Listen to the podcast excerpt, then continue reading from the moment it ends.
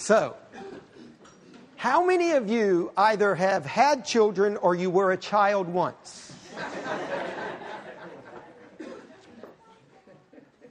so, if your memory stretches back far enough, or if you're currently in this state, I have some children, and spitting is a thing that children need to learn rules about, right?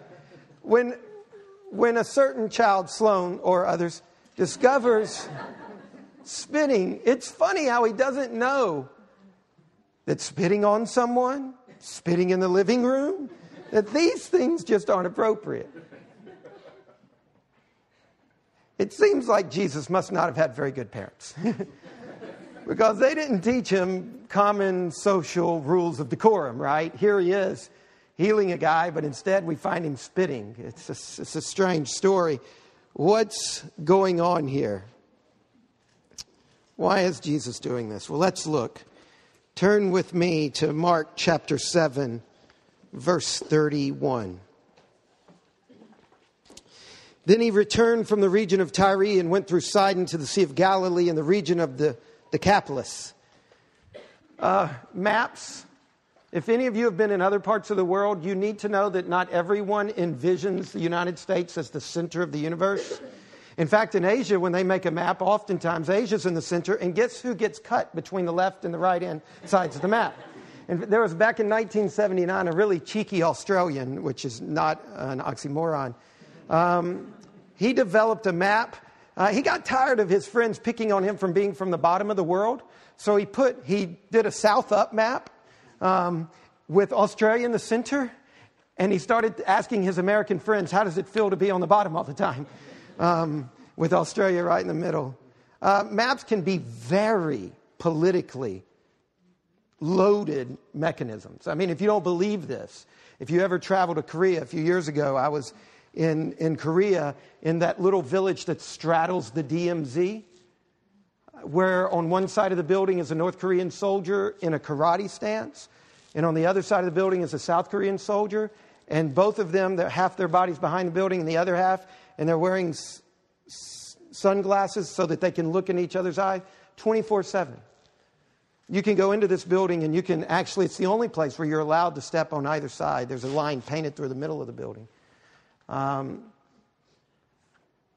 in, in the great wisdom of the victors of, of, of a war, when they drew the line that made the DMZ, um, and they tried to act like geography doesn't matter, they ripped apart families.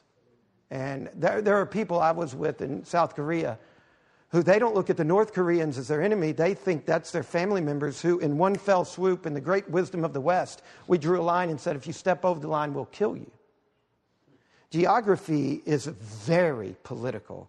And so when Mark takes up precious words of Holy Scripture to give this convoluted geographic information, you need to stop reading this Bible like somebody who's read it your whole life and no longer knows that it's volatile and you need to slow down and maybe look at a map. And when you do, you'll see that this is a strange, circuitous route. Jesus starts in Tyre, goes about 20 miles north to Sidon. In fact, in my Bible, Sidon is so far north, the little map in the back of the journeys of Jesus doesn't even get to Sidon. It's the farthest north that he travels in Mark's gospel. And then he goes on this long eastwardly trek and south trek until he's around the Sea of the Galilee and the Decapolis.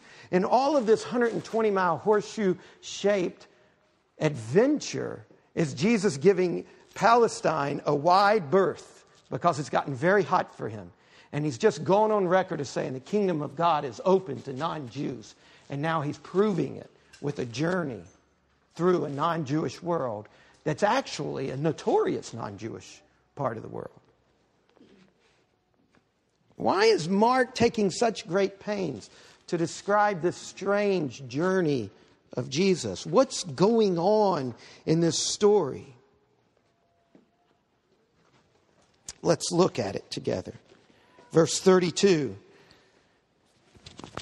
They brought to Jesus a man who was deaf and had a strain, had a speech impediment, and they begged him to lay his hands on him. Now, Depending on the Bible you're reading, if you don't have a Bible, I encourage you to get one and to read it. It's, it's worth it, okay? Depending on your translation here, it might say in verse 32 that the man was deaf and could hardly speak. Some of the older translations say he was deaf and dumb. It's not a comment on his intelligence, it's a comment on his ability to speak or not. It's actually an interesting word. It's a very rare word in the Bible. It's only used twice in all of the Bible. And, and, and, and te- literally, it gives this image of someone who's able to make noises, but they can't be coherent.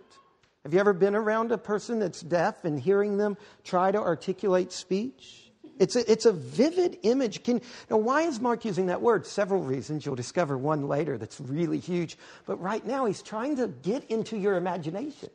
He wants you to hear that sound of that deaf person trying to articulate. And, and can you see this huge cacophonous crowd, right? Crowds of people.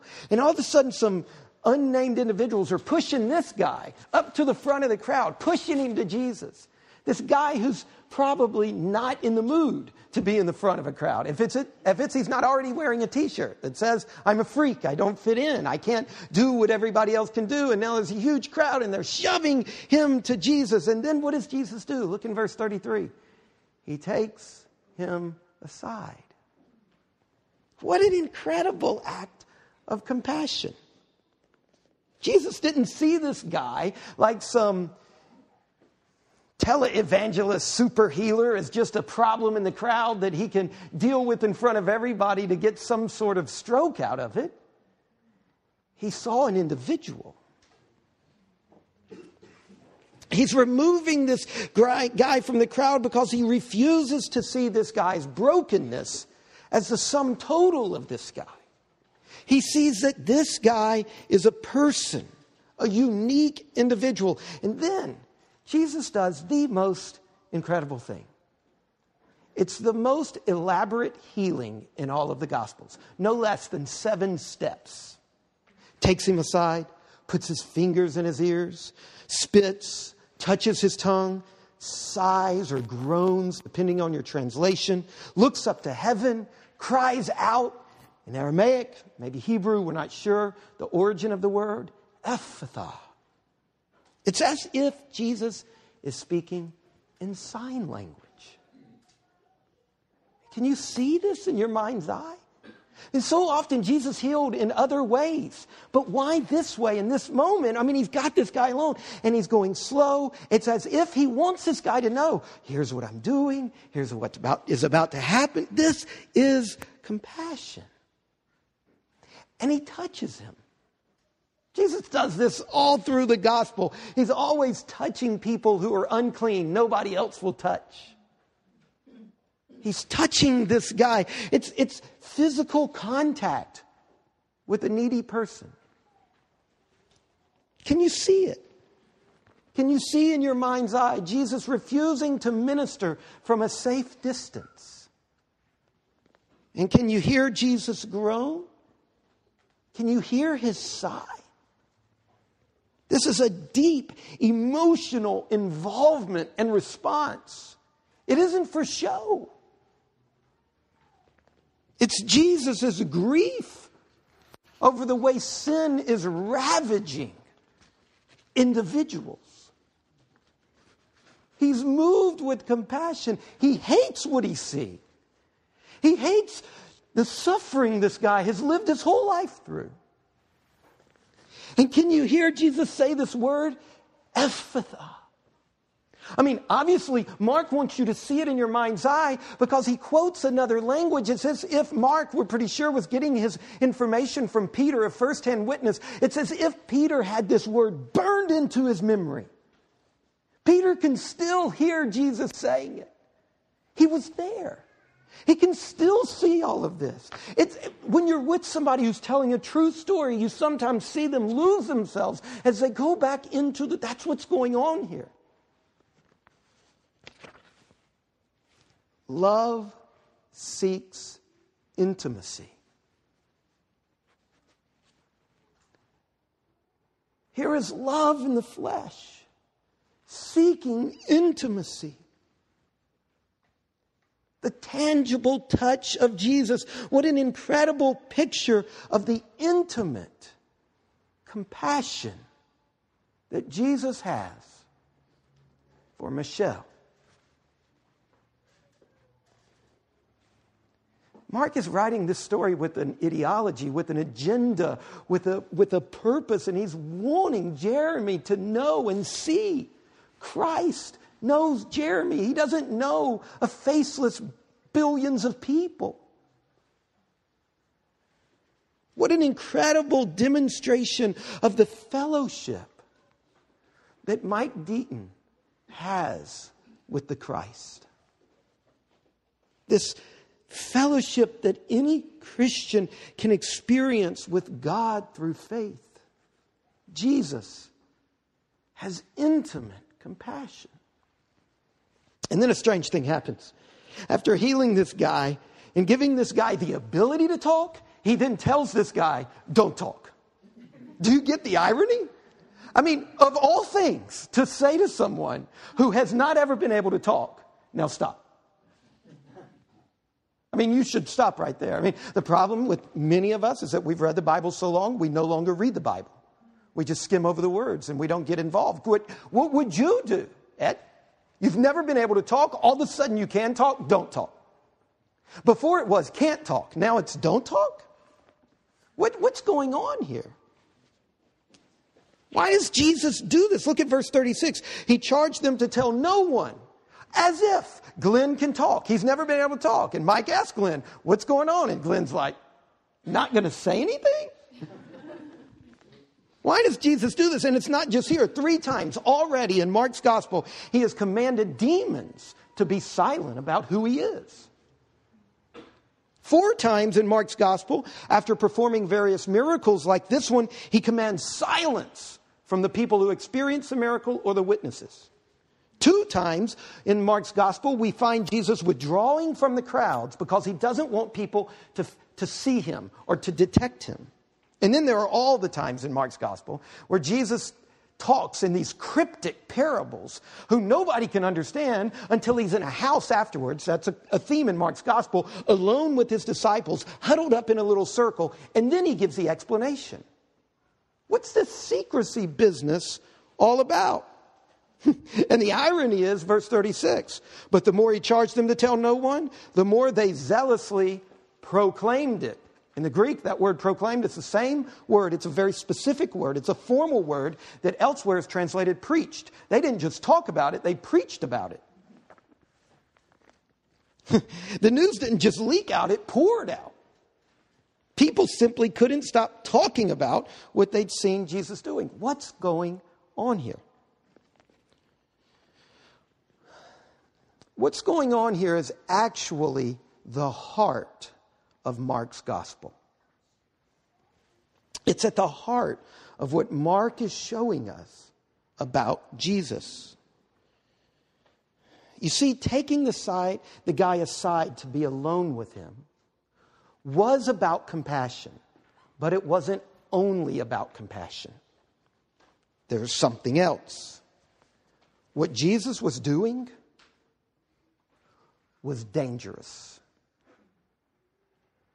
The last time a guy in Mark's gospel is accused of being a prophet, he's at a banquet, but it's his head on a platter at a banquet. The last time a guy is accused of being a prophet, Herod chops his head off and brings his head to a banquet on a platter. And here is Jesus holding banquets. Here is Jesus, and word is already getting out about him to the religious leaders, who a little bit later we know are the ones who collude with Rome and crucify him. And Herod, who's already murdered one prophet, has already gotten news of Jesus. The last question we heard from Herod in Mark's gospel is Who is Jesus? You do not want Herod asking that question if he suspects you're a threat. To be doing things of a prophet was to court disaster. And yet, Jesus' mission to bring God's kingdom in power had to go forward. You see, the secrecy issue, it's because Jesus is walking a tightrope. He needs to guard his identity from premature and false understandings. Until the cross, all speculations about who Jesus is are either incomplete or false. You see, they're starting to connect the dots, but the problem is they don't have the cross. And until you've got the cross, you don't have the Messiah. You have your homeboy that you make into your image. Jesus was refusing to be seen by the categories of their predisposed understanding of who the Messiah is. Uh, why? Here we don't know. We've got to speculate. And I think Mark wants us to speculate. He wants us to get involved. Apparently, he, Jesus maybe was hoping for a bit more time before he had to draw things to a head. Perhaps he was intending to travel around for some while yet, gathering some support, giving more of his beloved but obstinate Galileans time, a chance to hear his message and to turn their ideas around. But Mark's story to this point has been full of times when Jesus hopes to be alone, to escape the crowds, only to find that they're waiting for him wherever he goes. What must have been going through Jesus' mind right now? Can you imagine? Surely he's beginning to realize this train can't be stopped. Just a few more of these miracles, and it'll be done. Verse 37 And they were astonished beyond measure, saying, He has done all things well. He even makes the deaf and the mute speak. Now, we're getting to the point of Mark's story. Like so many of Jesus' miracles in Mark, Jesus, in healing this man, is actually operating on multiple levels. There's the man and Jesus' compassion for this particular person and his brokenness and I hope you can still see Jesus taking him aside and slowly, almost in sign language, lovingly healing him. But it's the crowd's response to the miracle that Mark clues you and I in on the fact that something deeper is going on. There's a word in verse 37, it's used twice. In Greek, it's poieo. It means to do or to make. And Mark is doing some fancy stuff with this word in verse 37. He has done all things well. That's the word poieo. Mark uses the tense of the word, the perfect tense. You can different tenses in the Greek language that Mark is using. And the perfect tense is when something was done in the past and has continuing effects into the future. And Mark is saying to his, con- his audience, he's writing this 30 years after the fact, and he, and he uses a, a, a tense of the word to say that what Jesus did to this guy is still affecting you and me today. It has continuing effects. Some 30 years later, the reverberations are still playing out. And God is saying to us, some 2,000 years later, what happened there is actually still having ripple effects in the fabric of the universe.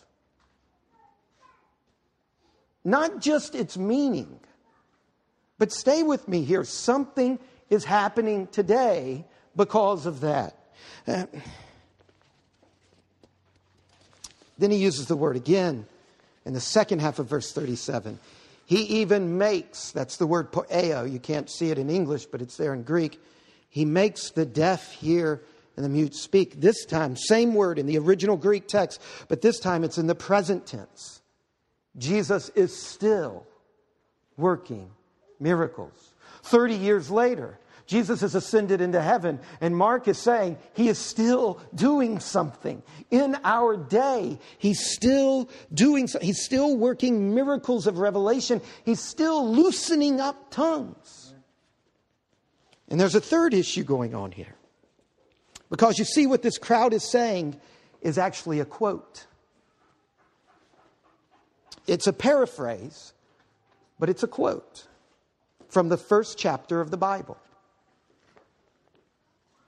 The Greek word poieo is the dominant word in Genesis chapter 1.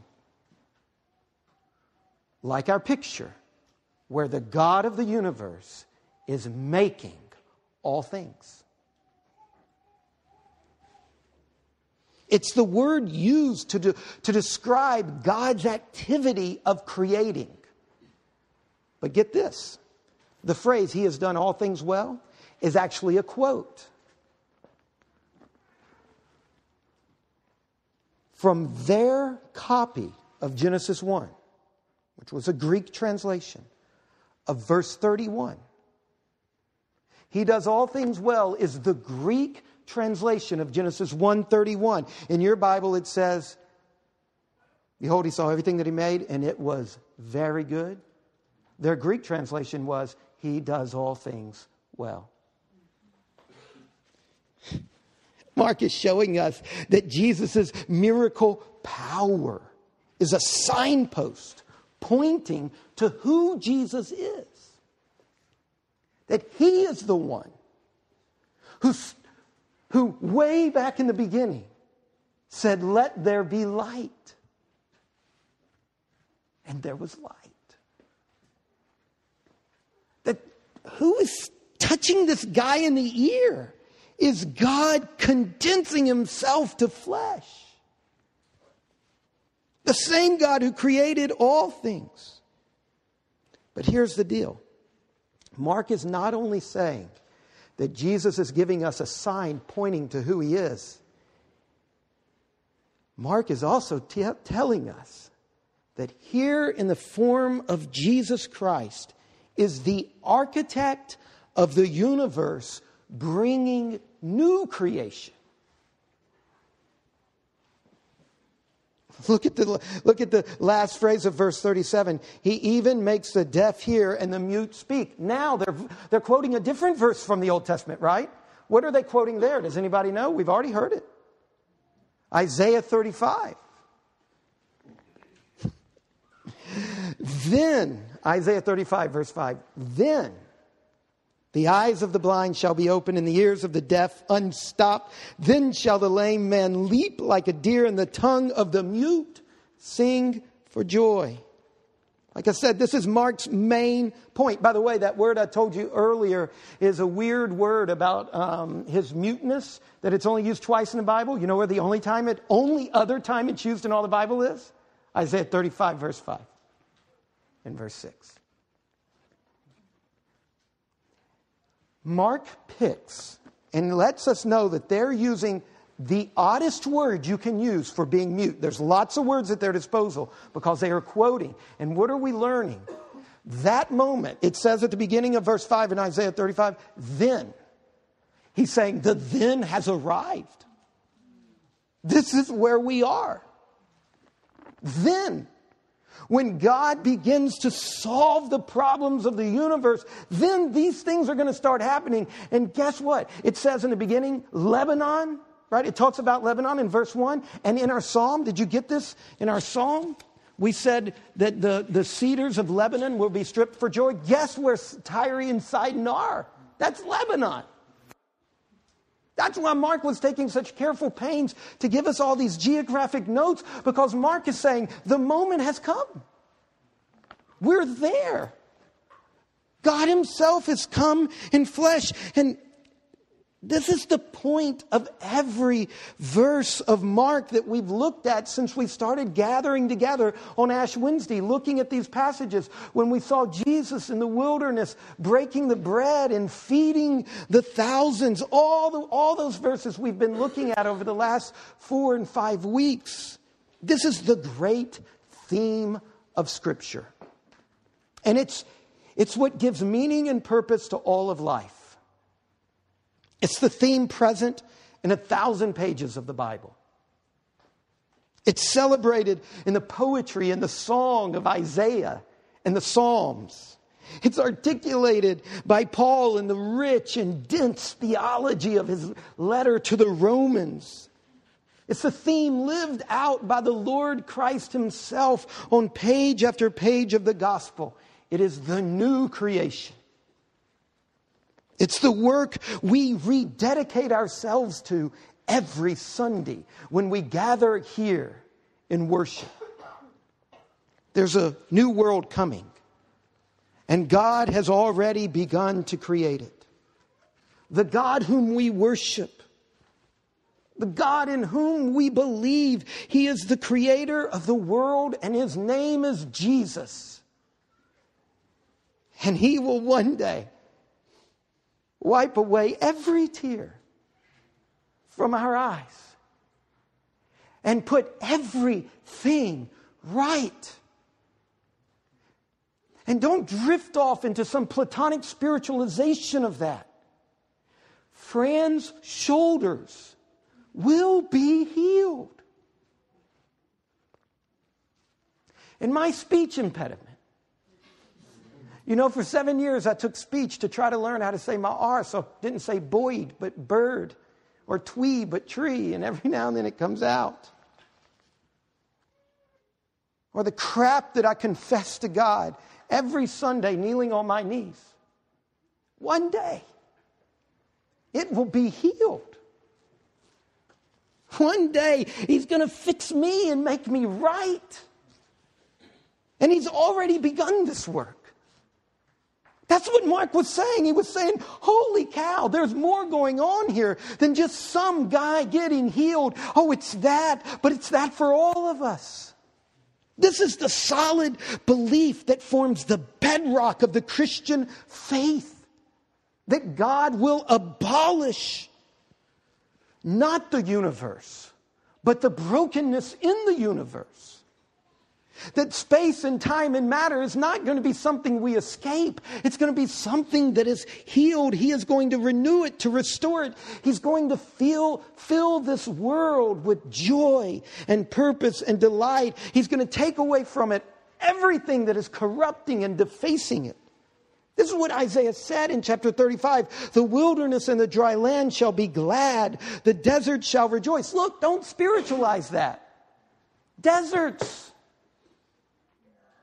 deserts are going to be transformed into verdant places.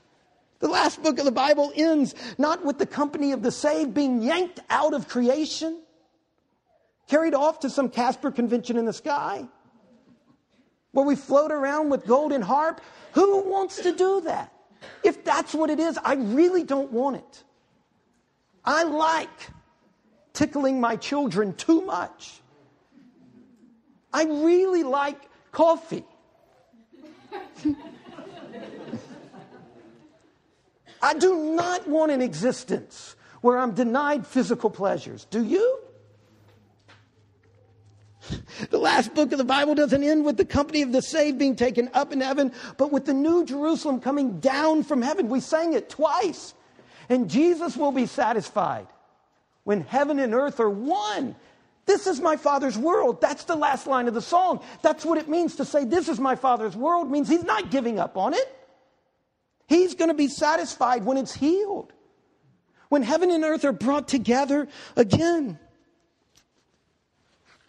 When God's new creation is here, in which everything that is true and lovely and of good report will be vindicated and enhanced and set free from all sorrow and pain. God Himself, it says in Revelation, what? Will wipe Katrina's tears from her eyes. And can you see God Himself touching that man's ears? That's what that was. It was, it was just an hors d'oeuvre. The physical touch of Jesus isn't just a symbol, it's not just a sign, it was an appetizer. It was a foretaste of when the same hand comes to Jesse and wipes the tears from her eyes. One of the great difficulties in preaching the gospel in our day is that everyone assumes the name of the game is ultimately to escape this place and to go to heaven when you die as if that's the last act of the drama. But that is wrong. Heaven is important, it's just not the end of the world.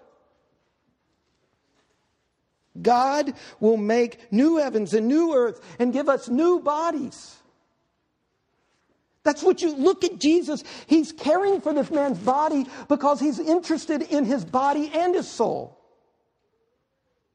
And the same with you. He will give us new bodies. Why? So that Fran can reach all the way up on her tiptoes and take fruit from the tree. See, he's giving us new bodies so that we can delight and enjoy a new creation. And the good news of the Christian gospel is that this new world, this new creation has already begun. And it began when Jesus of Nazareth rose from the dead on that first Easter morning, having faced and defeated our double enemy, sin and death. Everything that has corrupted and defaced God's lovely creation will be removed, and it is already beginning. And what I'm saying is that when Jesus healed this man, he actually healed the man. But it's in the response of the crowd that we see that Jesus healed this man because Jesus is the bearer of the kingdom of God, the new creation. And Mark is telling this story to his audience in Rome 30 years after the event in order to open the eyes of his congregation to something. And God is trying to open our eyes today to something. What is he showing us? He's showing us that it is hard to see and to hear God. We are deaf to God. See, I mean, in this story, you, me, our neighbors, we're that man. We are deaf to God. We cannot hear Him. We, we grow up in this life and we wake up one day and we are a thousand miles from our Creator. And you can be like the disciples. You can be in close, constant contact with the things of God. You can be a member of a church. You can serve communion. You can be a preacher and preach the gospel. You can grow up in church. You can be in close, constant contact, just like the disciples, and still be deaf, and still be mute and dumb. You can still be impaired. Others, like the Syrophoenician woman, can be nowhere near the things of God.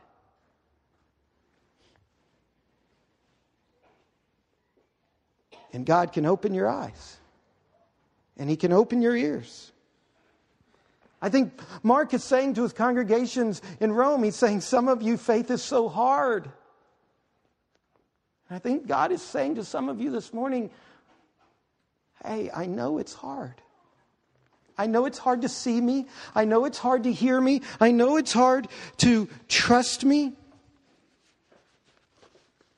But just like this guy, in response to the touch of Jesus, you can be opened in your hearing to the things of God. You see, God designed the human body not just with physical senses, He also created us with a marvelous spiritual capacity to see Him and to hear Him and to relate to Him. And it's these interior faculties that have been disabled and broken by sin. We have a severe communication block between us and God. But Jesus heals us. And some of you know this. You can look back at a time in your life when you were deaf to God in Christ, when you did not know Him. And God came in. Matt, when he was in college, God came into to his life and touched his ears. And Matt, all of a sudden, his faith in Christ came alive. And now Matt sees Christ and he hears Christ.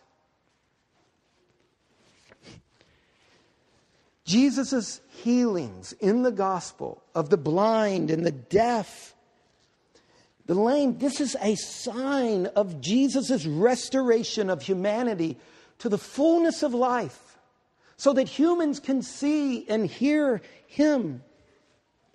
And now, by the grace of God, by God's grace. I hope one day you get a chance to hear David and Anita's story about how their faith came to life. It's incredible. And by God's grace, we are able to hear God's voice in our hearts and sing his praises and proclaim his mighty deeds. Now, there are many people in our town who can't. You've got friends and neighbors and associates who are deaf to the life that God offers, to the bread of life. They've not tasted it. They don't sing the praises of Christ. They are deaf to the heavenly things of God, things which are true and worthy of joy. And my question for you is will you be the people in the crowd? Will you do to them what these people did out of mercy and compassion for their friend? Will you bring them to Christ? He alone can unstop their ears and loosen their tongues. There are so many in your life whose tongues are tied. They cannot praise the true God in Christ. Will you bring them to Jesus so that He can touch their tongues? We're in the middle of Lent, but Easter is coming. One of the reasons we've taken out the couch and these back chairs is because now we can open up our room and now we can put 140 chairs in here. To do that, we're going to have to eliminate our, our ability to kneel until we get into a new building. But that's a price to pay that's worth it. For you to bring people you know to the Christ who can unstop their ears and loosen their tongues. Can you see it in your mind? The crowds, these people bringing their friend who's deaf and mute, bringing him to Jesus, and Jesus being so kind taking him aside, putting his fingers into this man's ears, and then spitting. People in Jesus' day wouldn't have laughed, it wouldn't have been weird. Mark's audience, for them, spitting in this context would have been no surprise in the Mediterranean world.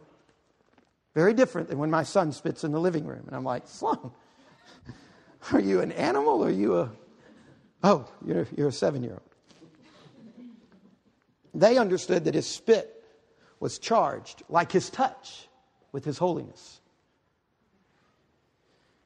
Jesus spits on his finger, touches the man's tongue. Do you see it? Do you see a foretaste of what is about to happen in this room? When Jesus puts his blood on your tongue. When you come to the table, and you open your mouth, and the architect of the universe, the hands that formed and fashioned you, will put his blood on your tongue. And Christ himself will give himself to you really in an act of intimate compassion. And you know what we're going to do in response to the Lord's Supper? We're going to sing his praises. It's appropriate, isn't it? We will not be stopped.